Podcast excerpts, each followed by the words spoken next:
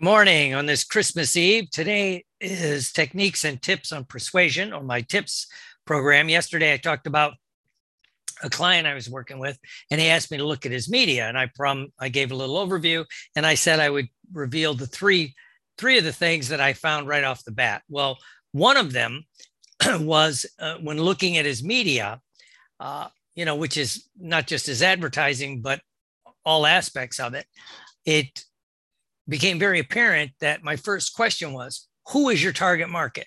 Who are you trying to market to first and foremost? Right. Even before we get to the message or before we get to products or offers, who are you marketing to? Because from looking at that, and I, I'm guilty of it, I'll say that he had various interests. But when he asked me to help him? I said, sure. But first of all, we have to look at who is your target market. So I ask you, if you're doing any kind of influence and persuasion, who are you targeting for this influence and per- persuasion? Whether it's to sell a product or a coaching service or whatever it is that you're doing, who is your target market? You got to get that basically in your mind first. Who are you? Who are you targeting?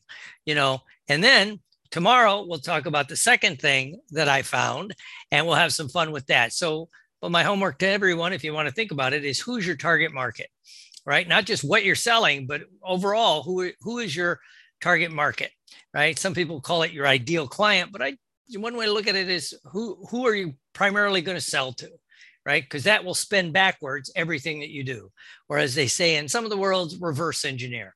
So tomorrow we'll go into another thing that I found, and we'll share a couple more, and then the day after, the number one thing that I found and I'll share that with you. Again, if you have any questions, click, you know, send me a message, click like, please share this information. I'm refocusing everything that I do on influence and persuasion.